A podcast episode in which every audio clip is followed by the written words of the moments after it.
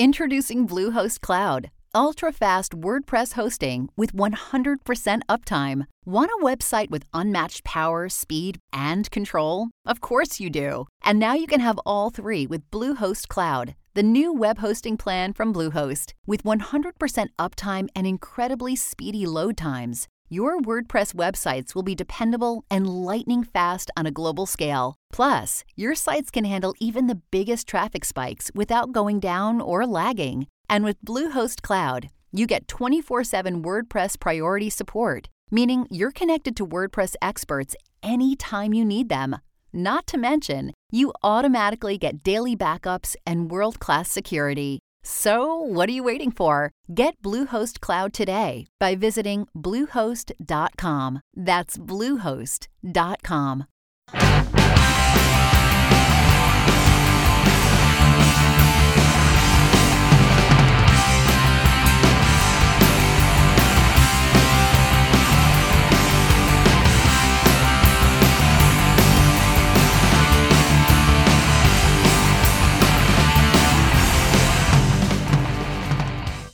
Our analysis was greatly bolstered, moreover, by our becoming familiar with the work of domestic revisionism of an exciting group of historians who had studied under William Appleman Williams at the University of Wisconsin. Williams himself, in The Contours of American History, Williams's students, who founded Studies on the Left in 1959, and particularly the work of Williams's student Gabriel Kolko in his monumental Triumph of Conservatism, 1963, changed our view of the 20th century American past and hence of the genesis and nature of the current American system.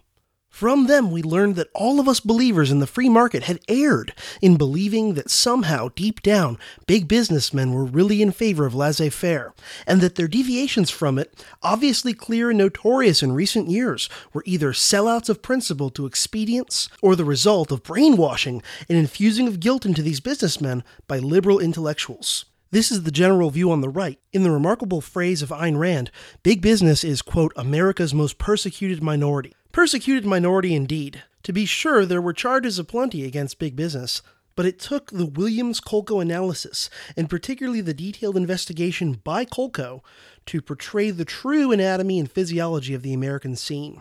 As Kolko pointed out, all the various measures of federal regulation and welfare statism beginning in the progressive period that left and right alike have always believed to be a mass movement against big business are not only back to the hilt by big business at the present time, but were originated by it for the very purpose of shifting from a free market to a cartelized economy.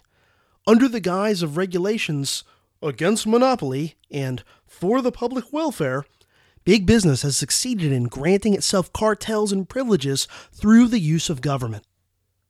Those excerpts I just read to you are from Murray Rothbard's book, Betrayal of the American Right, which talks about how the so called old right in American politics, which was um, a conservative movement that was much more anti war and anti imperialist, in addition to being anti big government at home, was in the 50s and early 60s taken over by the so called new right of National Review um, the the conservatives, whose main defining feature is their extreme hawkishness, and who only kind of pay lip service to the free market, but it's not really their priority as much as starting a new war is.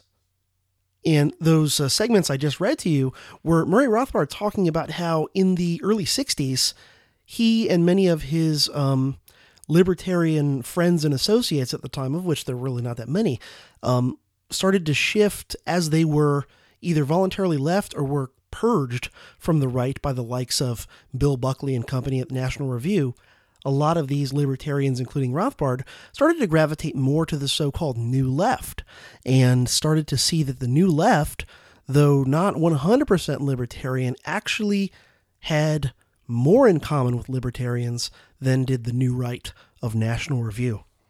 This is Prof. CJ once again swinging the Louisville slugger of truth against the rotting pumpkin of propaganda, and this is the Dangerous History Podcast. This is episode 54, which I'm entitling Three Leftist Historians Every Libertarian Should Read.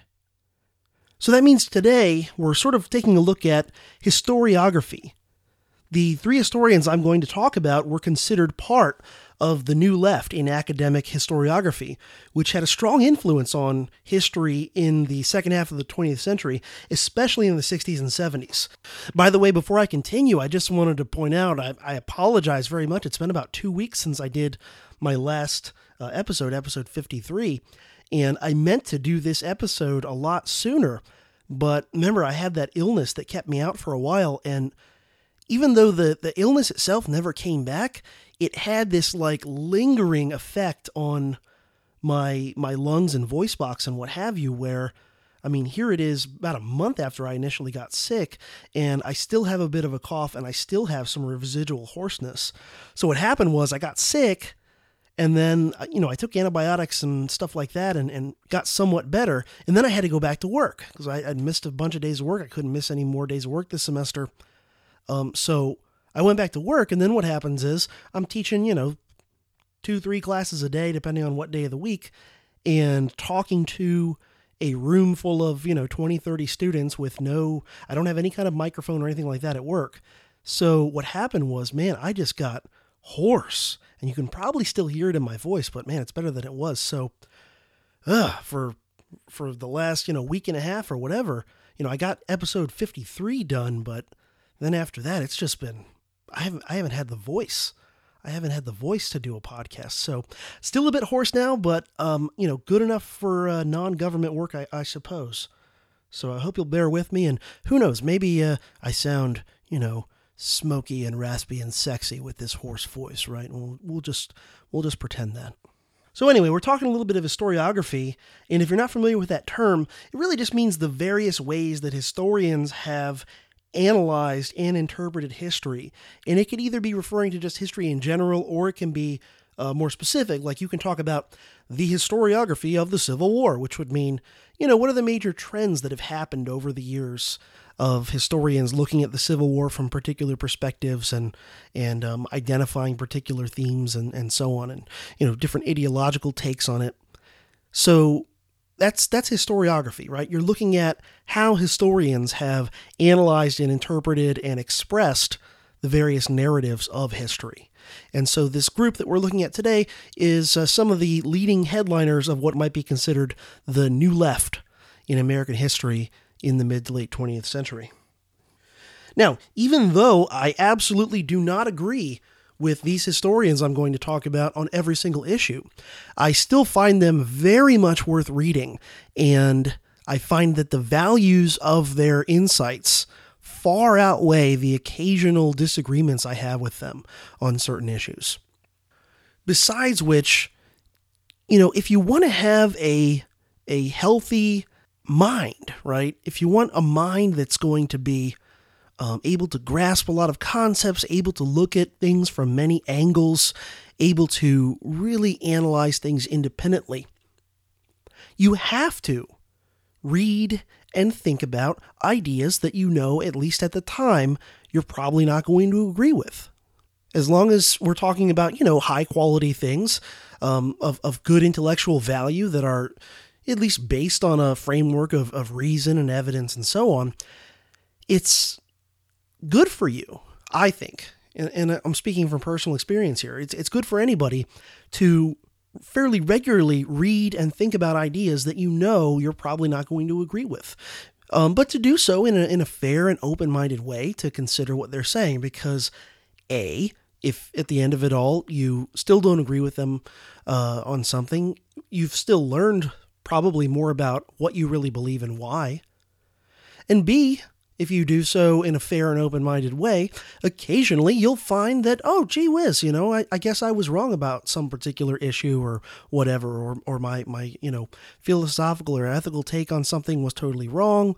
I didn't have the evidence I needed, or I wasn't considering a point of view I, I should have considered, those sorts of things. I mean, you know, the things that I believe now in terms of ideology and history and politics and all this, they are not the same things on most issues that I believed 10 or 15 years ago.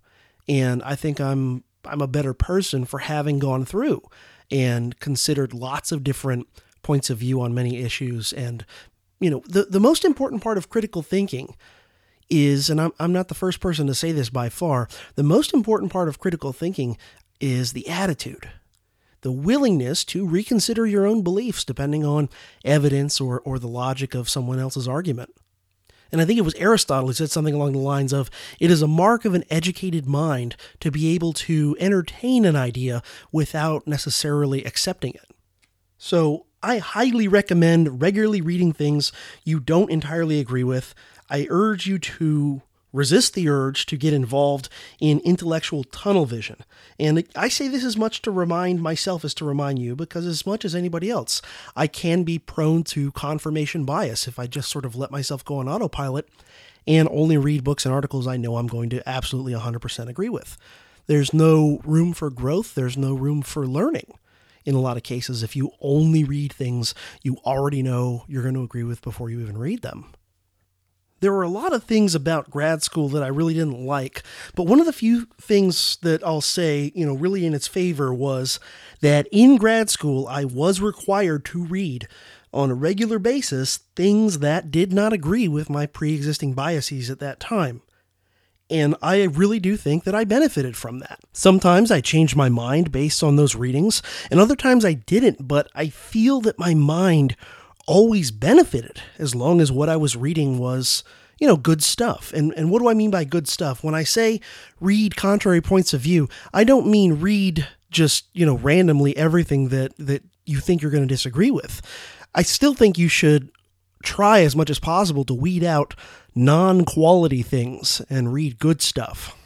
So what do I mean by that? Well, my only rules of thumb regarding reading things I'm pretty sure I'm going to disagree with, at least in part, is that I won't bother if A, the author is clearly not intelligent and or not knowledgeable about the subject in question.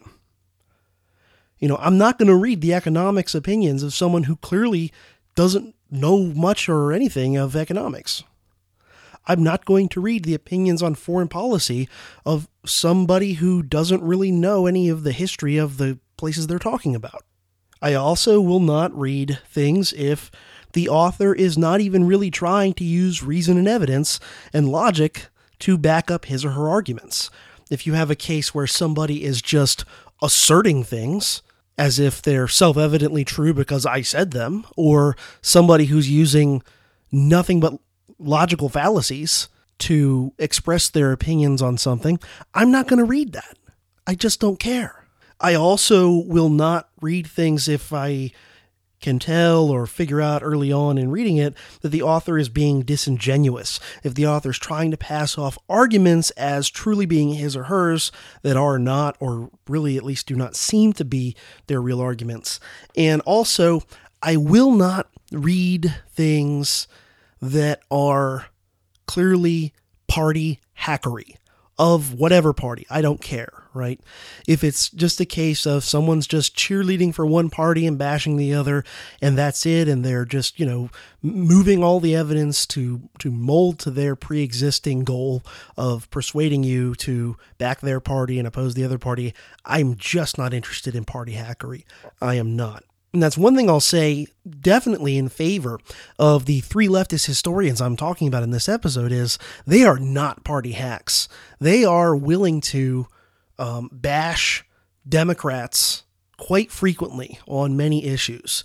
And Likewise, though they're certainly not very friendly to Republicans either, they will on occasion give credit to or say something in favor of a particular Republican on a particular issue or in one particular historical instance. These are not party hack cheerleaders. Now, these three historians I'm going to talk about today are William Appleman Williams, Gabriel Kolko, and Howard Zinn. Those are fairly well known names to anyone who's serious into history. Zinn is probably the best known amongst non academic people. Um, if you have any experience at all in academic history, um, at least in terms of American history, you've probably heard of all three. And even though these three historians are not libertarians, at least not on every issue, their analysis actually lines up with libertarianism on, I think, more important issues than they don't line up with. And some of the issues where they're clearly in line with, and why somebody like Murray Rothbard would say such nice things about these sorts of historians, is very important issues such as war, civil liberties, corporatism, decentralism, um, sort of what what you might call power elite analysis, or um, analyzing the establishment in this country from a critical perspective. On all these issues, these guys line up you know, in, in, a pretty tight Venn diagram with somebody like Murray Rothbard, who's, you know, considered like Mr. Libertarian. So that's why I thought it'd be good to talk about these historians a bit, some of their work, and um, urge you to, if any of these topics or any of these themes sound interesting, you know, go read some of these books. These are these are great books. I'm going to be mentioning here. I'm going to put links to the the books I'm talking about and, and some other related books in the show notes for this episode on my website profcj.org. But uh, let's go ahead and jump into it and talk about our first New Left historian that libertarians should read, and that is William Appleman Williams. William Appleman Williams was born in Iowa in 1921. He graduated from the U.S. Naval Academy and, after serving in the military for a few years, earned a master's and PhD degree uh, in history from the University of Wisconsin Madison. And for the sort of the prime years of his career, when he was really doing uh, much of his publishing and so on, he taught at that university, University of Wisconsin Madison, whose history program, by the way, is still one of the best regarded in the Midwest to this day. Now, um, after a number of years uh, teaching graduate students and doing work at Madison, he, I think sometime around the late 60s, left there and relocated to Oregon, where he taught at Oregon State University until 1988 when he retired. Uh, and he died two years later after that in 1990. A lot of Williams's work was on American foreign policy, though he also did some work on issues having to do with decentralization. By the way, during his later years at Oregon, he advocated, among other things, returning to the Articles of Confederation as a way to try and drastically decentralize the American system. While he was a leftist and, and believed in um, some version, it, it, it's, it's kind of hazy, but he believed in some version of, you know, democratic um, welfare state type of, of policies. He was um, not, not a typical mainstream leftist because he was a radical decentralist. He didn't like the idea of one massive Leviathan in DC controlling hundreds of millions of people. He thought that, you know, people could help themselves and help their neighbors much more genuinely and effectively if they're actually their neighbors if they're actually, you know, their own little local community setting up uh, programs or procedures or whatever to try and help each other out. Now, Murray Rothbard had uh, many positive things to say about Williams's work, um, such as the passage I read from The Betrayal of the American Right. In fact, in that book, Rothbard credited Williams with converting him to Cold War revisionism in the early 1960s. And Cold War revisionism is the idea that the Cold War is not something that's 100% the Russians' fault, which is pretty much what American historians and the American mainstream media had been saying in the Cold War up until the early 60s. That was the consensus that, quote unquote, everybody believed. And Williams was one of the first major academic historians to take issue with that and to bring up facts and things that indicated that not only is the USSR not 100% to blame for the Cold War happening, in fact, there's a strong case that the United States actually deserves more of the blame. And and uh, Williams looks back in American history to various trends and things that have been going on for decades prior to the Cold War, and then says that the Cold War is just the outcome of those policies and ideas being followed for several generations. Now, Williams's most famous book is The Tragedy of American Diplomacy, first published in 1959. Williams's basic thesis in tragedy is that around the turn of the 19th to the 20th century, the United States began following a foreign policy that was more blatantly imperial than anything it had followed before. Now, Williams also admits that a lot of these imperial impulses were in America from the get go. When you look at westward expansion, I mean that's that's just imperialism. It's just we don't like to call it that, but that's what it is. You know, when you're taking over territories and lands and putting them under your, your authority, and these are territories and lands that had not been under your authority before, that's imperialism. These ideas of manifest destiny and westward expansionism and all that, uh, Williams would say these are precursors to the more blatant imperialism that comes by the late 19th century. And for more on these sorts of issues, look back to look back to my episode on the large policy, which was back towards the beginning of this podcast. It was, let's see, it was all the way back at episode six, The Large Policy, where I talked about some of the ideas and motivations that around the turn of the, of the 19th to the 20th century caused many American leaders to favor a much more active and aggressive and really downright imperial foreign policy. So Williams mostly starts his narrative from there, though again, he acknowledges some of the earlier things that showed a lot of the same trends. And he talks about the famous Frederick Jackson Turner frontier thesis, where um, I think it was in 1890, the United States Census Bureau officially said the frontier had closed, meaning there was no longer an identifiable frontier in the United States where like civilization ended, which was one of the things the census had done ever since the start of the country. Um, they had you know, besides counting the people in the various states and all that stuff, they had identified the frontier line and, and sort of said, look, around here is where kind of civilization stops, and past that, you know, everybody's either an Indian or they're Jeremiah Johnson. And the historian Frederick Jackson Turner wrote this very influential essay read by a lot of these large policy guys. And I want to say the essay was published in 1893, something like that. It was called On the Significance of the Frontier to American History. And in that essay, Turner argued that Americans had been had gotten their characteristics, particularly their good characteristics of being um, democratic and self-reliant and individualistic and but still kind of egalitarian and you know all the, the weird mix of things that people always point out as like what makes an american an american? And turner says that these had all come from the fact that there was always a frontier which people could go to to find new lands and find new opportunities and remake themselves. But that now that there's no longer a frontier zone, America might be in trouble because what's it going to do now? Where's it going to get all of its great characteristics if there's no frontier to go, quote unquote, civilize?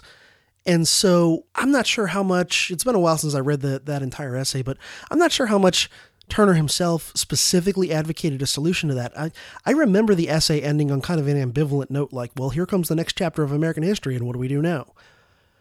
But a lot of people, particularly the guys who later become part of that large policy clique I talked about in episode six, they read Turner and they take it as, oh my God, we're running out of frontier. Our society and our economy and so on are in trouble because we no longer have you know, endless virgin land to move into and to start exploiting.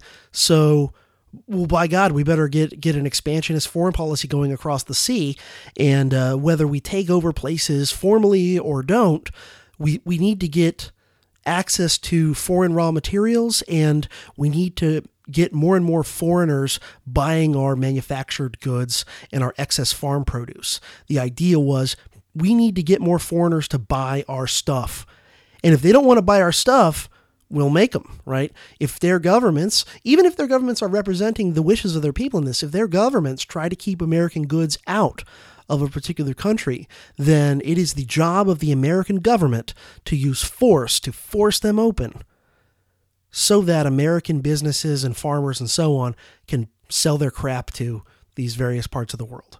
And of course, at the time, the big one on everyone's minds was Asia and the war against Spain and the war to occupy the Philippines as an American colony, um, covered in the episodes, I guess, like seven, eight, nine, something like that, um, of this podcast. Those were all driven, not entirely, but in large part by this idea that America had to expand or its system would, you know, atrophy and, and collapse from within. Now, another thing that came out of the roughly the same time period in the 1890s um, and, and early 1900s was this concept of the open door, which was first articulated by the American Secretary of State under William McKinley, uh, John Hay. Uh, he also served as Secretary of State for part of Teddy Roosevelt's presidency as well. And the idea was that there's a lot of Chinamen, so if they buy our excess crap, that's good for us. Now, it's obviously the exact opposite of today's situation. Back then, it was America making just about everything and trying to get China to buy their stuff, um, kind of the opposite of what it is in more modern times.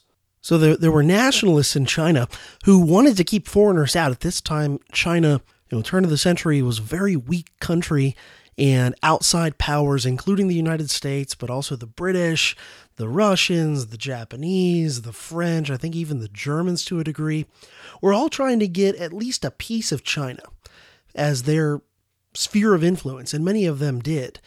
But the United States' approach was they wanted all of China to be open to everybody so that Americans could, you know, potentially come in there and uh, outcompete against the European imperial powers and sell lots of stuff to Chinese people. So the the idea of the open door, articulated in the so-called open door notes, was that a country should be open economically to the world, um, whether its people want to be or not. It should give um, the businesses of the world access to their raw materials, and it should also give business of the world access to the markets of that country. And then what Williams does in Tragedy of American Diplomacy is he takes this theme and he finds it running through uh, the rest of American history up until the time that he was writing in the uh, late 50s, early 60s. I think he originally published the book in the late 50s and then published a revised version um, a few years later with a little bit of later uh, history in it. And he argues that for the most part, regardless of the party in charge, the US government generally followed this idea that it was America's job to, it was the job of the American government to make sure that American businesses had access to both the resources and the markets of the world. And so businesses, in a way, are kind of like socializing their costs of getting access to foreign markets and resources onto the taxpayer by having the American government do it. And then, you know, in the process, anytime a country resists, uh, the American government goes in and batters down the doors to open things up. And so he finds, you know, most of America's early 20th century wars motivated by this, and even a lot of the early phases of the Cold War motivated by this. And he pointed out that the United States um, had long acted in a very aggressive way, and in a lot of ways was more aggressive externally than the Soviet Union had been, particularly in the early years of the Cold War. Now, what makes this a tragedy, Williams says, is that in the process of following this idea that the United States government should be trying to economically open the world to American business, in the process of pursuing that, the United States government had abandoned, or at least, you know, become hypocrites on a lot of the principles that supposedly were the defining principles of the United States government as such. Principles such as those articulated in the Declaration of Independence about national self determination, the right of a people to, you know, decide what government they want to live under. Well, in the process of pursuing this concept of making the world an open door for American business, the US government often did things like overthrowing other countries' governments, including governments that were popularly elected by the people of those countries. Along the way, Williams is extremely critical of the American establishment, the power elite, and how not only hypocritical but even short sighted they often are when adopting particular policies or greenlighting certain operations or wars or whatever. He even anticipates, though he doesn't use the term, the concept of blowback, talks about how oftentimes the American government's meddling in a country ends up down the road making that country way more anti American, often leading to a revolutionary backlash where people take over that country who are really anti American and it's directly a consequence of the United States government meddling in there in the first place. And go check out my episodes on Uncle Sam versus democracy for a couple of specific examples of this in the early Cold War in the 1950s. Those are episodes 31 and 32, by the way. Just a, a little excerpt of Williams criticizing the American elite for their narrow mindedness and, and all that. Um, thus, even by itself, this is a quote, thus, even by itself, the elitism generated terror about what was done as well as about how the decisions were made. Such dismay was deepened by the elite's self isolation from the nature of reality, by its loss of the power of critical thought, by its exaggerated confidence in American economic strength and military might, by its own arrogance and self righteousness, and by its messianic distortion of a sincere humanitarian desire to help other peoples. Even the American public came more and more to be considered as simply another factor to be manipulated and controlled in the effort to establish and maintain the American way as the global status quo. In one great paragraph in Tragedy, Williams talks about three conceptions that guide American foreign policy and how ultimately the third overrules the first two. Quote, in the realm of ideas and ideals, American policy is guided by three conceptions. One is the warm, generous humanitarian impulse to help other people solve their problems. By the way, Williams did acknowledge that there were ideas and ideologies, some of them seemingly noble, at play here, that it was not all economic self interest, by the way. Anyway, back to the quote. A second principle is the principle of self determination applied at the international level, which asserts the right of every society to establish its own goals or objectives and to realize them internally through the means it decides are appropriate. These two ideas can be reconciled. Indeed, they complement each other to an extensive degree. But the third idea generated by many Americans is one which insists that other people cannot really solve their problems and improve their lives unless they go about it in the same way as the United States. End quote. So you got this idea of wanting to help people, this idea of wanting people to have self determination, and then this idea of the American way is the right way, and um, other countries who don't closely follow the American approach to things um, must be, you know, intervened with. And of course, if this also correspondingly is beneficial to American business, well, that's just a happy coincidence, of course. Later on, though, Williams points out that there's something in a way even worse, and it's this very corporate idea I just talked about. Quote Unfortunately, there is an even more troublesome element involved in the economic aspect of American foreign policy. That is the firm conviction, even dogmatic belief, that America's domestic well being depends upon such sustained, ever increasing overseas economic expansion. Here is a conversion of economic practice with intellectual analysis and emotional involvement that creates a very powerful and dangerous propensity to define the essentials of American welfare in terms of activities outside the United States. It is dangerous for two reasons. First, it leads to an indifference toward, or neglect of, internal developments which are nevertheless of primary importance.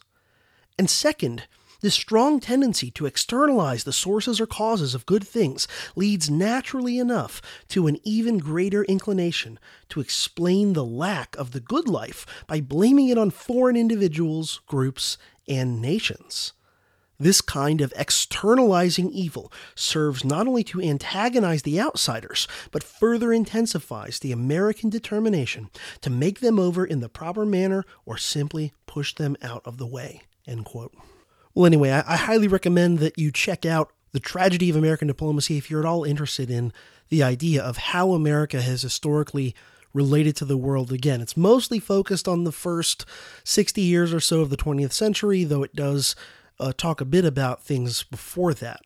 Now, aside from the tragedy of American diplomacy, one of my other favorites out of Williams's books that I've read is a lesser known one entitled America Confronts a Revolutionary World, 1776 to 1976 which was, of course, published in the year of the United States' bicentennial. Now, 1976 was also still in the immediate aftermath of the Vietnam War and Watergate, and these were things that as Williams argues here and as Zinn argues in People's History of the United States that we'll get to later, you look at Vietnam and Watergate, these are things that could have, should have caused Americans to fundamentally question, radically, you know, at the root, a lot of their assumptions and a lot of the bases of their system, but ultimately didn't because in the case of both Vietnam and Watergate, the the deeper analysis of the root of those problems was shunted aside by politicians, by the media, and by most kind of like establishment intellectuals.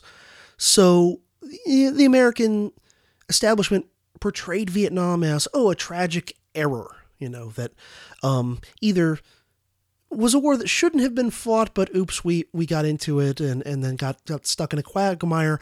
Or, well, it was a war that should have been fought, but unfortunately we didn't fight it the correct way. We should have uh, taken a different approach. We should have done a better job at public relations, that sort of thing. In the case of Watergate, you get the um, a few bad apples sort of a defense. Like, oh yeah, Nixon and a few of his cronies were, were bad guys, but look at that, the system worked and, and they got flushed out. And in both cases, Vietnam and Watergate, the American people never really, and again, they were encouraged not to and in large part prevented from by the establishment. The American people never really looked deep. They never really thought, like, wait a minute, are there, are there certain deeper fundamental problems with America's approach to foreign policy that led to Vietnam? Are there even moral problems we, we should consider? Maybe we ought to rethink our whole approach to the world. No, no, no, no. It's just one minor error here, right? Everything else is fine, nothing to see here. And the same thing with Watergate. The reality was Nixon's administration did things far worse than Watergate. I mean, just to use one example, they're messing around with Cambodia, created just some of the worst, you know, horrors of the 20th century. And what they get in trouble for is a botched third rate burglary and the resultant botched third rate cover up. Furthermore, plenty of other modern presidents are guilty of things as bad, or I would suspect probably worse, than Watergate. You know, Lyndon Johnson is a whole host of horrible things that he did or, or is alleged to have done, many of which make Watergate look like a birthday party.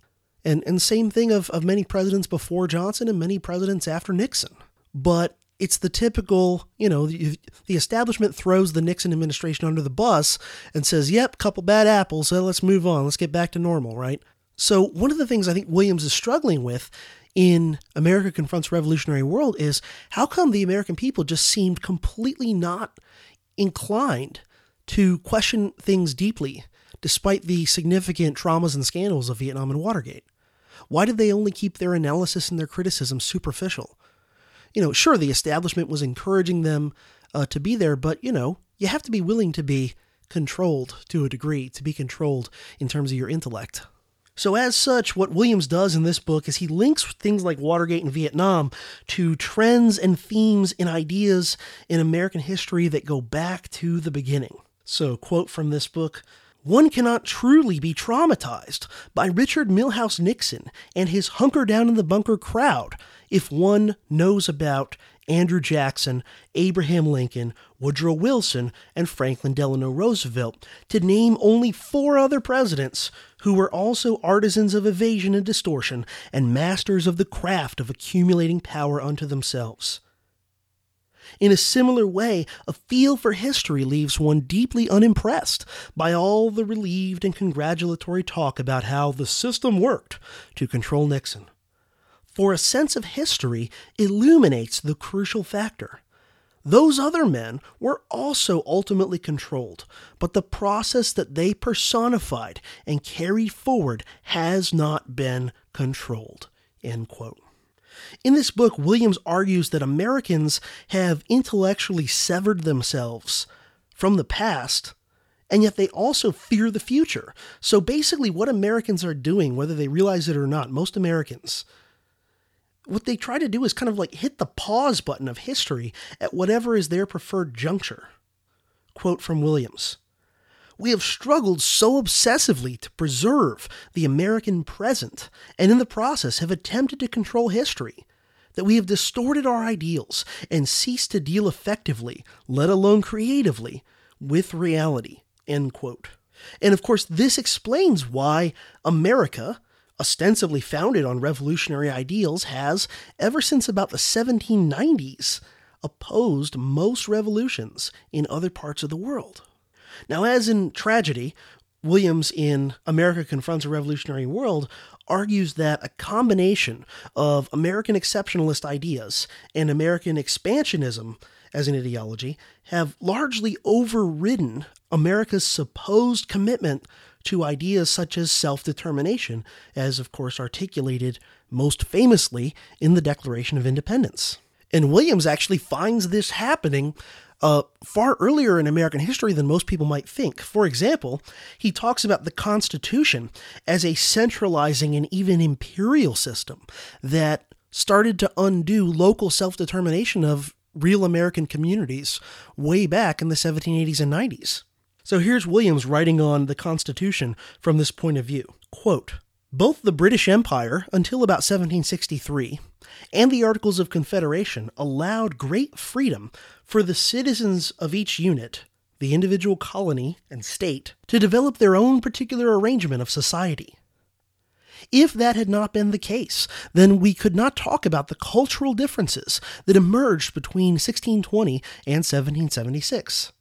The Articles, meaning the Articles of Confederation, also provided that those units, the individual states, would act together only under very carefully defined circumstances and only through specified procedures. No one government could lay down the law for everyone. But the Constitution created a different arrangement of the parts and their relationships, and was thus a revolution that produced a structural change. It established the foundation of a superstate a political giant that had the power to override any single state or culture. It did so by making population the bedrock of power. A majority could now impose its will upon any minority. That inherently and also practically subverted the right of people who prefer a different arrangement of the parts to live according to their ideas. And that in turn involved nothing less than the destruction of the ideal underlying the American Revolution of 1776, the revolutionary right of self determination. Thus, we must, at the outset, be prepared to face the basic question posed by our revolutionary tradition. Either we believe in the right of self determination as the basis for creating communities composed of people who come to agree among themselves about the arrangement of all the parts, and he means all the parts of society, or we define the right of self determination as the basis for some people to project or impose their arrangement of the parts upon everyone else. It is easy to talk about the way other countries violate the first option about their empires, but if we are to honor our revolution, then we must talk about the way that we have dishonored our central tradition. So, very much taking a decentralist standpoint, a pro Articles of Confederation over the Constitution standpoint, and even explicitly saying that the Constitution was a repudiation of a lot of the ideals that you know motivated the American Revolution, especially in its early phases. And he has a similar take on the Civil War, too. He sees the Civil War, while he's no fan of slavery and no supporter of the Confederate government being a great government, nonetheless, he supports the idea of self determination. And so he sees the Civil War as, like the Constitution, a massively centralizing phenomenon that continued to undo the ideas of self determination of real communities. So Williams writes in this book about the Civil War, quote, Put simply, the cause of the Civil War was the refusal of Lincoln and other Northerners to honor the revolutionary right of self determination, the touchstone of the American Revolution. The act of imposing one people's morality upon another people is an imperial denial of self determination. Once begin the process of denying it to others in its own name, and there is no end of empire except war and more war. End quote. And throughout the rest of the book, Williams continues to apply this analysis to many other uh, themes and eras and events in American history. And again, I, I really enjoyed this book. It's probably my favorite book of his and um, highly recommended if you're at all interested in these topics. And I just want to read to you the last, you know, paragraph and change of America Confronts a Revolutionary World. Quote, Hence, all I can say to you is that I prefer to die as a free man struggling to create a human community than as a pawn of empire. So make your choice continue the treadmill exercise of trying to preserve the present, or accept the challenge of creating our own future. But at least make it as the decision of a consciously self determined human being who understands what is involved and is ready to accept the consequences. Let us together find rest from vain fancies. End quote. Now, the next historian I want to talk about is Gabriel Kolko, last name spelled K O L K O. And Kolko was born in New Jersey in 1932. He got a bachelor's degree from Kent State University, a master's degree from the University of Wisconsin, where he studied under William Appleman Williams, and a PhD from Harvard, uh, the latter in 1962. After that, he taught at several universities and eventually settled at York University in Toronto, Canada, where he taught for the rest of his career. Most of his work was either about the progressive era in America in the early 20th century or about 20th century American foreign policy and wars. And in both areas, he was a staunch revisionist of the standard narrative respective to those two particular areas of American history. Kolko died fairly recently, actually, um, in Amsterdam in 2014 at the age of 81. Now, Kolko has some great books on American foreign policy and modern American wars that I highly recommend, but the book I'm going to talk about in this episode is his most famous and influential work, I believe, of history, which is entitled The Triumph of Conservatism, and which was first published in 1963. And this is a very, very myth busting book. And the myth it particularly explodes piece by piece is the following myth which I talked about a bit in my episode on American progressivism way back in episode 12. This is a book I think I've mentioned several times in different episodes of the podcast, but now I'm going to talk about it in a bit more detail probably than I have before. And the myth that Kolko is busting is along the lines of this. By the latter years of the 19th century, the United States economy had become very monopolistic, just sort of naturally. Um, competition was going away, and the progressives, the progressive uh, politicians and reformers, stood up against big business to rein in their power and abuses and restore fairness and competition to the economy. And that, as such, enlightened reformers with popular support devised and implemented various reform measures and regulatory programs and boards and so on of the era, and that, of course, big business opposed all these reforms and regulations because these were things that would hurt them. And the reality, as Kolko systematically proves with mountains of facts in The Triumph of Conservatism, is that in fact, around the turn of the century, from the 19th to the 20th century, the United States economy was actually getting more, not less, competitive in almost every field by almost every measure, in industry after industry. And, and Kolko does the work. Kolko does the nuts and bolts, connecting the dots, detective work, you know, looking at specific businesses and industries and so on. And he finds that in industry after industry, the number of firms competing uh, was more from year to year around the turn of the century, not less. Things were becoming more competitive, not less and that in fact it was established big businesses that wanted to reduce competition drastically. They were the ones that didn't want to have to compete. And after all, why would you? If you're already one of the biggest firms in an industry, um, competition now doesn't sound like a very good idea anymore, does it? Wouldn't it be great if you could just sort of freeze the economy through various cartelization schemes um, at a point where your particular firm is one of the dominant firms or the dominant firm in your industry, rather than having to keep competing against, you know, hungry, aggressive, new up and coming companies all the time. Oh man, that's tough. That's tough. Rather have stability, rather just be able to hit the freeze button, right? I mean, if you were playing King of the Mountain and you get up to the top of the mountain, wouldn't it be great if you could just sort of like spray Pam all over the sides of the mountain and, you know, prevent your competitors from challenging you? So in Kolko's portrayal of the progressive era, that's really what the progressive movement and all those reforms were all about. In reality, the big firms had tried to put together things like cartels and merger arrangements on the free market, and they hadn't worked. Because the free market always, sooner or later, usually within about a year or two, the free market would naturally bust these sorts of schemes um, because competition.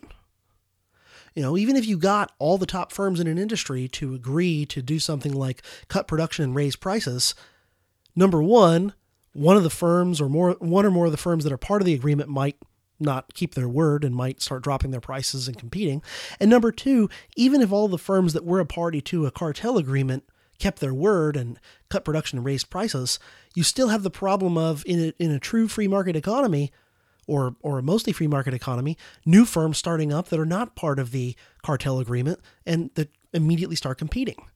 And so this is why prior to the progressive era, all these attempts to create cartel and merger and you know quasi monopoly arrangements on the free market had failed and they were busted without any government action. They were busted simply through the workings of a competitive marketplace. And so it was actually these big businesses themselves who were the ones trying all these schemes that eventually decided, well, you can't do these things and make them stick on a free market. You need to get the state involved as an enforcer and guarantor of these sorts of agreements to cartelize industries and raise prices and so on. And so it was big business and not enlightened reformers who devised and implemented the various reform measures and programs and so on of the progressive era. In fact, they sponsored, supported, and guided most so called progressive politicians and policies in order to benefit the big businesses at the expense of their real or potential competitors. And sometimes the big businessmen would even in public pretend like they opposed some particular regulatory uh, scheme or program for their industry. And in reality, they were the ones that were helping the politicians who were pushing those measures. And Kolko really deserves a lot of credit for doing the arduous, nuts and bolts detective work of looking at all these different firms, looking at, you know, who's supporting what politicians and so on, and looking at what are these these regulations, who are they really helping? And he finds that time after time after time, it is the industries themselves, the firm, the biggest firms in particular themselves, who are oftentimes devising and pushing for uh, major government regulation of those industries. In other words, the various progressive reforms of the early 20th century were trying to limit rather than to encourage competition, and were actually benefiting big businesses rather than uh, restraining them or reining them in, as so many people still to this day believe. And again, if you still believe in this this narrative, and this book, Triumph of Conservatism, has been in print for like 50 years, a little over 50 years. And if you still believe that you know, Teddy Roosevelt and Woodrow Wilson and these guys were, you know, really standing up strong against big business and reining them in and blah, blah, blah. Go read this book. Go read this book. I mean, it is so well documented. Kolko has so much supporting evidence and detail for all of his uh, arguments. As far as I know, no one has really refuted the, the main arguments of this book, even though it's 50 years old. Just one short quote from Kolko that sums up a lot of this thesis. Quote, Ironically, contrary to the consensus of historians, it was not the existence of monopoly that caused the federal government to intervene in the economy, but the lack of it. End quote.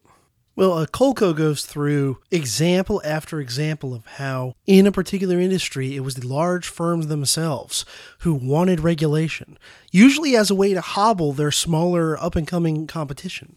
Because you see, it's it's a total myth that large firms can always outcompete small firms. That's true in some particular industries, but very often it's not. Very often, the smaller company is actually more nimble, quicker to adapt to changes in technology or changes in consumer preferences and so on. And the larger corporation tends to, just like big government, become bureaucratic and as an institution kind of stupid and slow. But regulations, especially if they're somewhat burdensome, always disproportionately hobble the smaller competitor against the large. Because, you know, let's say, let's just use one example of retail, right? Let's say the government tomorrow comes out with a series of regulations that require retail retail stores to do 10,000 pages of dense legalese paperwork every year to stay legally in business. Now, that obviously imposes a cost and a, a hurdle on every retail business, doesn't it? But who gets hurt by it disproportionately? Walmart or a small mom and pop place with just a handful of employees? I think the answer is pretty clear, right? I mean, Walmart can hire an army of attorneys without affecting its profit margin in any significant way, whose entire job of this army of attorneys is just to make sure Walmart's compliant with all these regulations. Whereas the mom and pop shop can't do it. They can't afford to hire an army of attorneys. Um, and the, the people actually running the shop, the mom and pop shop, have neither the time nor the expertise to do the paperwork themselves. And so, this is why even regulations that don't seem to be aimed at hobbling smaller competitors by default typically are. And um, a great example of this, by the way, is a documentary film entitled, I think it's Beer Wars. I'll see if I can look it up, and if I if I can find it, I'll put it in the show notes as one of my Amazon links. And it, and it shows how just using the beer industry, the modern beer industry, it's the big beer corporations that use government regulations in order to make things difficult for their smaller competitors. So, in Triumph of Conservatism, Kolko goes through many industries and finds this same phenomenon of the firms themselves wanting the regulation. And I'll just mention one specific case study that's one of the many he goes through in the book, and that is the case of meat inspection in the early 20th century, resulting in the regulations under Teddy Roosevelt's administration. I can't remember if I if I mentioned this specific example in my episode on American progressivism or not, so I'll go ahead and share it here just in case I didn't, and if I did, well, you'll hear it again, but it just illustrates the point. the myth about meat inspection goes like this. In 1906, Upton Sinclair wrote a best selling book called The Jungle, which, among other things, exposed horrific conditions and sanitation practices in American meatpacking plants. And enlightened reformers delivered on the public's demand after reading this book um, for regulations for federal meat inspection. And the meatpacking industry was opposed to all this because, of course, they wanted to keep selling the public bad meat. Luckily, great reformers like Teddy Roosevelt, who was president at the time, delivered on cleaning up the meat. Now, most of that myth is untrue, other than the fact that, yes, Upton Sinclair wrote a book called The Jungle that got a lot of public opinion agitated for meat inspection. The reality, though, was this the big meat packing companies themselves, most of which, by the way, such as Swift and Armour, are still around today, they had been pushing for federal meat inspection, universal federal meat inspection, since the 1880s, and actually got somewhat of an inspection program on the books in 1891, again, at their behest for meat that would be exported outside of the country. But the reason that they wanted meat inspection were for their own benefit. There were two main things motivating the large meatpacking companies wanting massive federal inspections and regulation. And those motives were as follows. Number one, European governments were being pressured by their own domestic beef producers to say that American meat was bad and untrustworthy. And of course, the reason that European meat producers would, would be pushing this story is not because they really thought American meat was going to kill everybody, but because they wanted to keep out competition. And, you know, America was able to produce cheaper beef than Europe could. So the story that the European meat producers would tell to their own governments is, well, you got to ban American beef because it's not always inspected by their central government, so it's not trustworthy, blah, blah, blah. So the big meat packing company said, well, if we um, have federal meat inspection, that at least takes away that argument from Europeans uh, to back up banning American meat. And of course, the other reason that the big meatpacking companies wanted massive inspection was because smaller, localized meatpacking companies were actually outcompeting the so called Big Six meatpacking companies in many local markets. Again, a case where you know, meat meatpacking is one of those cases where the smaller competitor can often outcompete the larger competitor, especially in some particular local or regional market. And again, the idea I mentioned before with my example of retail, but applied here, that any kind of regulation is going to disproportionately hobble smaller competitors um, opposed, as opposed to larger competitors. Here's the reality even before the jungle got widespread readership, the big meatpacking companies were already pushing for federal meat inspection.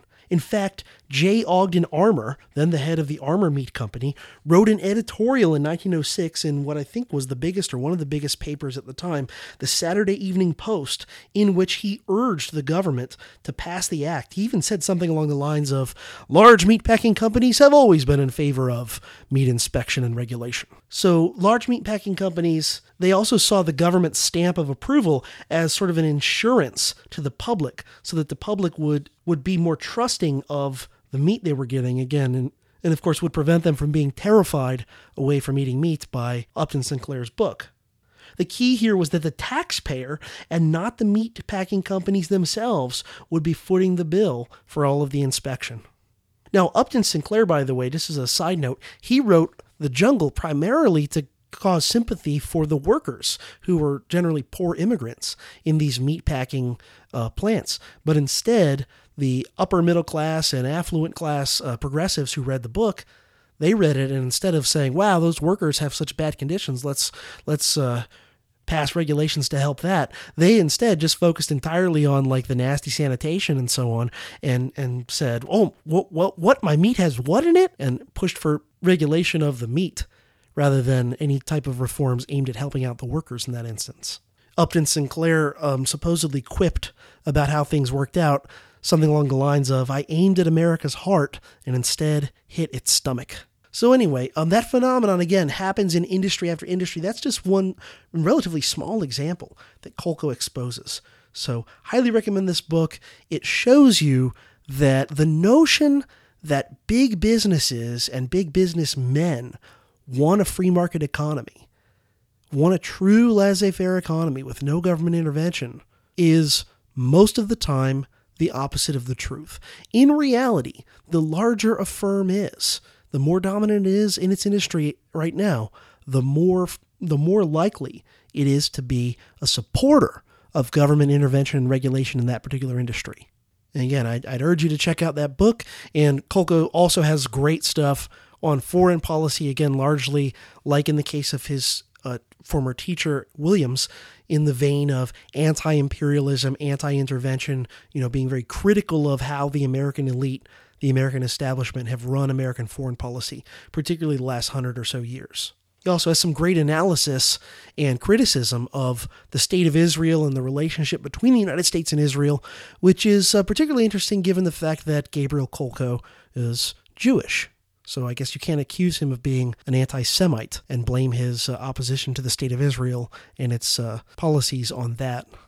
Now, the last of my three historians I want to talk about in this episode is Howard Zinn, who I would guess is probably the most likely to be recognized, you know, name recognition by people who are not professional or at least, you know, very serious amateur historians. He had one of those rare things, a history book written by an academic historian that became a bestseller, and that's the book I'm primarily going to be talking about uh, of his People's History of the United States. Howard Zinn was born in Brooklyn in 1922. And during World War II, still a very young man, he was actually um, on a bomber crew flying missions over Europe. He was actually the bombardier. He was the guy looking through the Norden bomb sight and then dropping the bombs on those targets down below. By the way, he later became a very harsh critic of strategic bombing in general and American bombing in the 20th century and early 21st century um, in particular. And it's very illuminating, illuminating, I think, to listen to or to read his analysis of America's preference for bombing as a way to try and, you know, fight wars on the cheap or fight wars while minimizing American casualties and how, you know, morally questionable so much of this is because he's actually a guy who was a bombardier in World War II. After the war, he attended NYU as an undergraduate and then later got master's and PhD degrees from Columbia University. After that, he taught at several universities before settling down at Boston University, where he taught for the rest of his career. And in addition to his academic work, he was active in various activist type movements, including labor, civil rights, and anti war activism. Zinn died in California in 2010 at the age of 87. His most famous and influential book, and the one I'll be talking about here, is A People's History of the United States, first published in 1980 and then republished with some updated material um, at least once, if not multiple times uh, since then. And again, it's one of those rare bestsellers written by an academic historian. And this book is, a, is one of those big picture books. It's a pretty big book, covers American history from the colonial period, like literally starting with Columbus, um, all the way up through very recent history. And the entire way does so from a non elite, anti establishment point of view. You know, looking at American history from the point of view of groups that, for most American historiography before the uh, the New Left historians after World War II, most of American history prior to at least the 50s was focused on the elite, was focused on the founding fathers, was focused on the great presidents, and so on and so forth. And so it was given, well, while it may not have consisted of outright lies, it might have been things that were would be considered lies of omission, like we talked about back in episode 49, Historical Lies of Omission, where you just leave certain things out of the narrative that don't jive with the larger point you're trying to make. You know, you're trying to talk about American history as nothing but a, a wonderful, continuous progress of awesomeness and ever increasing liberty and equality for all, and so on. And, uh, well, you can't have that story have any plausibility if you talk about things like the experience of the poor, the experience of um, other non-elite groups, right? Uh, non-white ethnic groups. You know, most most glaringly, uh, Native Americans and African Americans. You know, if you if you don't mention them much, if at all, in the narrative, then then you can plausibly talk about the American history of just endless awesomeness. We started off super duper free and awesome and just have gotten freer and awesomer ever since. But when you bring into the narrative perspectives and groups that had previously been just totally left out of the story that was told by historians, it really, really problematizes the whole thing and ultimately, I think, leaves the standard narrative totally untenable. I'm going to read you a passage from People's History of the United States. Uh, towards the beginning of the book, right after Zinn kind of briefly talks about what the story of Columbus was like from the point of view of the Native Americans, particularly the Arawak uh, Caribbean Indians that he encountered early on.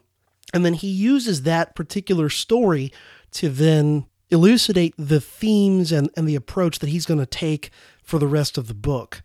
So Zinn writes, quote, The treatment of heroes, Columbus, and their victims, the Arawaks, the quiet acceptance of conquest and murder in the name of progress is only one aspect of a certain approach to history in which the past is told from the point of view of governments, conquerors, diplomats, and leaders.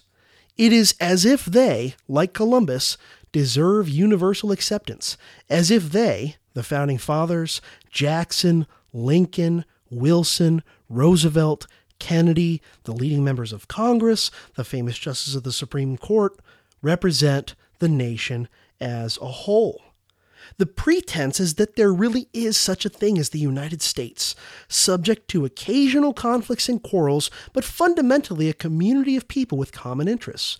It is as if there really is a, quote, national interest represented in the Constitution, in territorial expansion, in the laws passed by Congress, the decisions of the courts, the development of capitalism, the culture of education, and the mass media.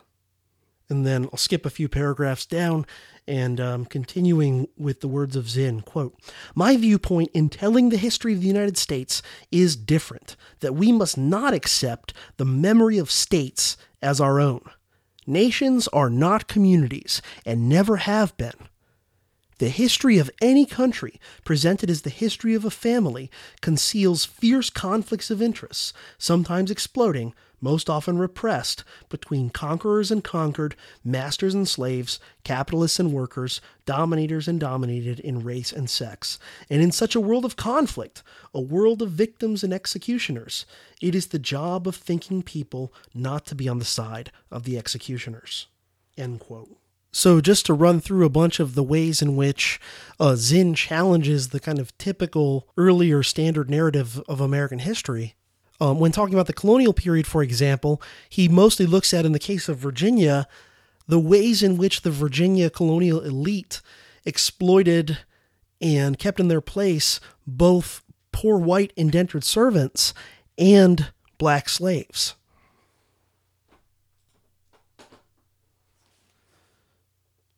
Later, looking at the American Revolutionary era, uh, Zinn points out the ways in which the homegrown American elite kind of co opted this revolution and uh, used it for their own purposes and, and, in a lot of ways steered it away from any type of really revolutionary thoughts that might potentially have targeted the local power elite in their crosshairs. So, just some quotes on that topic. Around 1776, certain important people in the English colonies made a discovery that would prove enormously useful useful for the next 200 years. They found that by creating a nation, a symbol, a legal unity called the United States, they could take over land, profits, and political power from favorites of the British Empire. In the process, they could hold back a number of potential rebellions and create a consensus of popular support for the rule of a new, privileged leadership. When we look at the American Revolution this way, it is a work of genius, and the Founding Fathers deserve the awed tribute they have received over the centuries. They created the most effective system of national control devised in modern times and showed future generations of leaders the advantages of combining paternalism with command. He argues that during the Revolutionary War, the American homegrown elite co opted and paid lip service to enough middle and even kind of lower middle class uh, grievances and causes to get themselves um, legitimacy from those lower lower classes, and that uh, they they really were only kind of paying lip, lip service to these things, though. They were not really trying to empower the lower orders of society in any way or to bring about any sort of equality. They wanted to keep themselves as a tenured aristocracy but give the people the illusion that they were getting empowered by this revolution. And he argues that the Constitution was a pretty dramatic counter revolution in a lot of ways that empowered the elite. That it brought enough of kind of the middle part of society into the political process and gave them a, a little token symbolic say, which really didn't amount to much, but made them feel like they were a part of the project so that they could then form a buffer against the truly lower classes of society, those who obviously did not benefit much, if at all, from the American Revolution, namely uh, non white ethnic groups and the poor. Among the other typical narratives in American history that uh, Zinn challenges in this book is the story of the Civil War, and he, he really problematizes that one. And while certainly he's not in any way sympathizing with the Southern elite and Confederate government, he also is not willing to reiterate the fairy tale deification of Lincoln and of the Union war effort in general as being this great humanitarian crusade. Zinn points out, quote, It was the national government which, while weakly enforcing the law that was supposed to end the slave trade sternly enforced the laws providing for the return of fugitives to slavery. It was the national government that, in Andrew Jackson's administration, collaborated with the South to keep abolitionist literature out of the mails in the southern states. It was the Supreme Court of the United States that declared in 1857 that the slave Dred Scott could not sue for his freedom because he was not a person but property. Such a national government would never accept an end to slavery by rebellion. It would end slavery only under conditions controlled by whites and only when required by the political and economic needs of the business elite of the North. It was Abraham Lincoln who combined perfectly the needs of business, the political ambition of the new Republican Party, and the rhetoric of humanitarianism. He also, like many historians, points out uh, Lincoln's own racism and, and the notion that he was some sort of like, you know, civil rights figure is pretty ridiculous in a lot of ways. And in general, he takes a, a very challenging look against the war all around. For example, he wrote the following quote, the clash was not over slavery as a moral institution.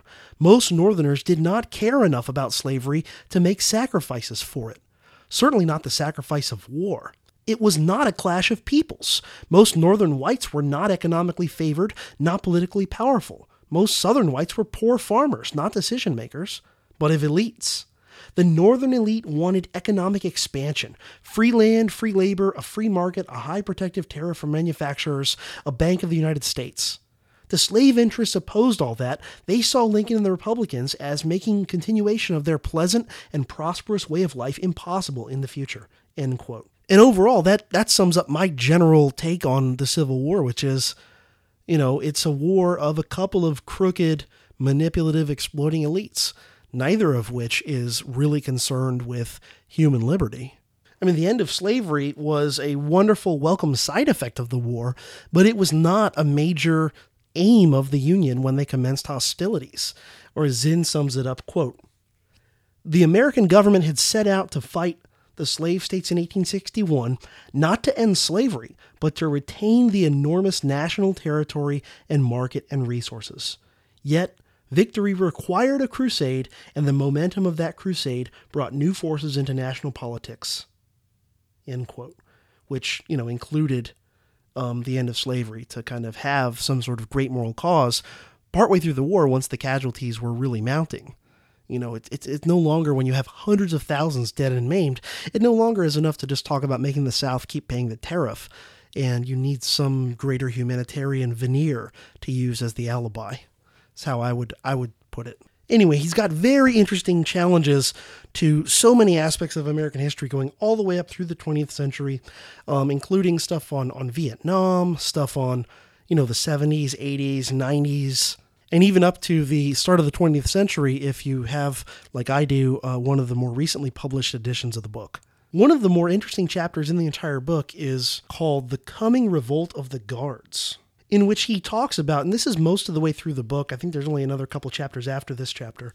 Um, he call he says the following about what he's written up to this point. Quote, it is a history disrespectful of governments and respectful of people's movements of resistance. That makes it a biased account, one that leans in a certain direction. I am not troubled by that because the mountain of history books under which we all stand leans so heavily in the other direction, so tremblingly respectful of states and statesmen, and so disrespectful by inattention to people's movements that we need some counterforce to avoid being crushed into submission.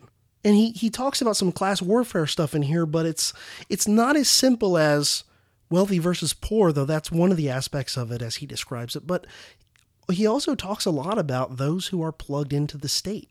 He's this weird sort of amorphous blending of socialism and anarchism, kind of almost left anarchist in a way, which is hard to pin down, but is an interesting point of view and does, you know, illuminate a lot of important things that previously were hidden or obscured in American history. But in this chapter, he talks about his hope that some sort of revolutionary movement amongst the sort of average people will eventually pop up. Quote, in a highly developed society, the establishment cannot survive without the obedience and loyalty of millions of people who are given small rewards to keep the system going. The soldiers and police, teachers and ministers, administrators and social workers, technicians and production workers, doctors, lawyers, nurses, transport and communications workers, garbage men and firemen. These people, the employed, the somewhat privileged, are drawn into alliance with the elite. They become the guards of the system, buffers between the upper and lower classes. If they stop obeying, the system fails. That will happen, I think, only when all of us who are slightly privileged and slightly uneasy begin to see that we are like the guards in the prison uprising in Attica, expendable, that the establishment, whatever rewards it gives us, will also, if necessary to maintain its control, kill us. End quote. So, overall, I think this is a great book worth reading. I certainly don't agree with all of his uh, ideological takes on things, but, you know, it brought in the perspectives of lots of groups that had previously been just totally left out of the historical narrative. He aggressively goes after the establishment, identifies it, and and shows how it. Um, you know, exists and uses the force of the state for its own benefit. And he frequently harps on the illusion of choice in America's two party system throughout most of American history, which again, I think is, is wonderful uh, analysis and great that he provides all these examples to back it up. I have some criticisms of the book for sure. I think it's fairly weak on economic analysis and on related issues like the Federal Reserve. Um, I don't always agree on his take on on class warfare and labor issues, though sometimes I do. Um, but he also, where I differ from his analysis, is Zinn retains some sort of a faith in democracy as ultimately the solution to you know most of society's problems, and I'm not so sold on that, uh, to put it mildly. So anyway, those are those are the three leftist historians that I think if you're any sort of a libertarian type person, you ought to read if you haven't already. These historians, uh, William Appleman Williams, Gabriel Kolko, and Howard Zinn, are solidly aligned with true libertarians on a range of important issues, including opposition to war. And by the way, if you're a pro war libertarian, I'm sorry, but you're not really a libertarian. There, I had to say it.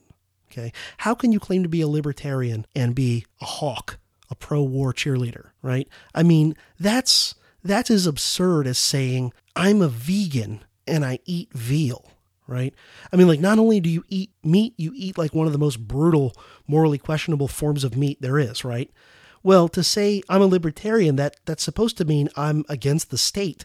And then if you say, but I'm pro war, that's the worst thing the state does out of everything because it includes all of the other evils the state does on a smaller scale uh, elsewhere. I mean, how can you say that, you know, food stamps are, are a moral atrocity, but bombing cities is uh, morally justified? I mean, that's, that's just insane. But uh, sorry about the side rant there. Anyway, um, among the other issues that these three historians clearly align with libertarians would be such things as support of civil, li- civil liberties, opposition to corporate cronyism and corporate welfare, and just sort of overall being decentralist and anti establishment and so on. Now, there's obviously some difference between these three on particularly economics and related issues. They tend to be more favorable, especially in the case of Zinn, to welfare state type programs, and they tend to be more favorable to um, labor union type things than most most libertarians would be. And in the case of uh, I think Kolko identified as like, um, you know, a, a pretty staunch socialist. Um, actually, by the way, apparently found out eventually that many libertarians, such as Murray Rothbard, were very um, full of praise about his work, and he was apparently annoyed at it. But anyway, there's obviously difference between a staunch libertarian and these guys on issues primarily related to economics. But you've got to ask yourself, uh, to paraphrase myself on Twitter the other day, if you had to make a choice, if you had a switch that could only go one way or the other, would you rather live in a, in a place that had peace and civil liberties, but food stamps? Or would you rather live in a place that had war, a police state, but no food stamps? You know, in other words, would you be willing to tolerate some of the uh, smaller problems of the state if it could cause you through some magical device or switch or whatever to get rid of the much more egregious evils of the state. I, for one, if I had that magical switch that only went to A or B, and A was, you know, a lot of personal liberty, but a bit of a welfare state, and B was no personal liberty, but no welfare state. I don't know about you, but I'd be more inclined to go with A. Well, you know, I, I'm in favor of abolishing the state altogether um, as the ultimate long term goal, but I also believe that there ought to be some priorities. There ought to be some triage. There ought to be a, a notion of start with the worst things first, you know, and then eventually uh, move on to the relatively minor things. Besides, if you're trying to actually further the revolution, um, the the person by person revolutions within the individual mind, which I truly believe is the only way to bring about positive fundamental change, intellectual revolution, individual by individual. What is more likely to help open people's eyes to the evils of the state? Subsidized school lunch programs for poor kids, or the dropping of bombs on innocent civilians? Which one for most people who are, you know, just kind of typical, just kind of typical mainstream people, which one is more likely to cause people to kind of have a little bit of a red pill experience and go, whoa, the state's actually pretty friggin' dark? I think the dropping of bombs on innocent people is a little more clear cut to someone who's not already a libertarian as a as a bad thing than you know giving some poor kid uh, uh, free free milk at school. Again, I, I think it's a matter of priorities and triage and you know what actually garners people's attention and gets them to see things for what they really are.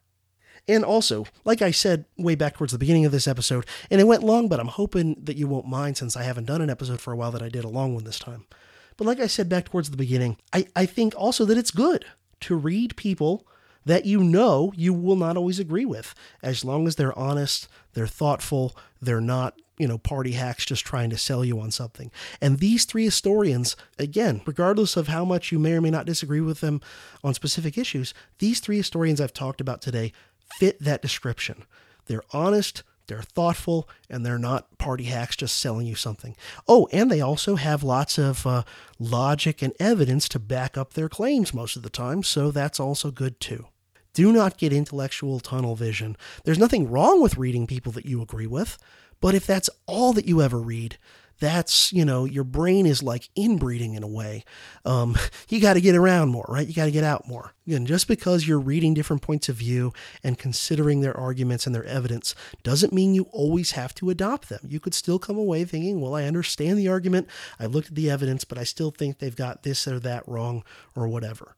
Anyway, before I do my usual show wrap up, I just want to give a shout out for Ian Freeman and the folks at LRN.FM, who, of course, are kind enough to carry my show on their podcast roster. Um, right now, they're running an Indiegogo campaign to try and get LRN.FM available again via satellite in Africa. Um, apparently, until recently, LRN.FM was available in Africa, but then that changed, and now they need to raise funds kind of in a hurry to get it back on again. So, you know, helping to beam messages of liberty into a part of the world that more than almost anywhere else you can think of really could sorely use those types of ideas. So, I'll put a link to the Indiegogo campaign in the show notes for this episode on the website profcj.org. So, if you want to help out, um, you can donate. You can, um, you know, certain donations, you get various types of prizes and so on. I'll let you go look at the page to see what's there, but it's a it's a great cause. Um, I highly recommend you consider chipping in if you have a few extra bucks. As always, if you have any comments about this particular episode, please feel free to post them in the comment section for the episode at profcj.org. And you can also email me at the email address profcj at profcj.org. You can connect with the show on Facebook and Twitter. You can subscribe to the show on various podcast venues, including iTunes and Stitcher. Remember, there are several ways you can help to support the show. One is just to spread the word any way you can to anyone you think might be interested in what I have to say.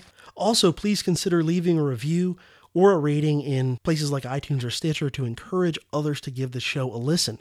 You can also help the show financially. You can donate directly profcj.org slash donate. You can donate via PayPal, donate via uh, Bitcoin. I'm happy to take that as well. Or you can help the show financially by purchasing items from Amazon by going through the links, the affiliate links found on profcj.org. And if you do that, buy some stuff from Amazon by going through my website first, I get a little cut of that and it no extra cost to you. So please consider supporting the show um, any way you can. I'm not a snob. I won't. I won't be uh, angered or offended or anything at small donations. I'm, I'm perfectly uh, grateful for any sort of help you can give me. So huge thanks to everyone who's donated uh, recently, and um, I hope if you haven't already and you like my show and you want to help it out, you will consider donating. So thanks for listening to the Dangerous History podcast, and uh, I'll catch you next time.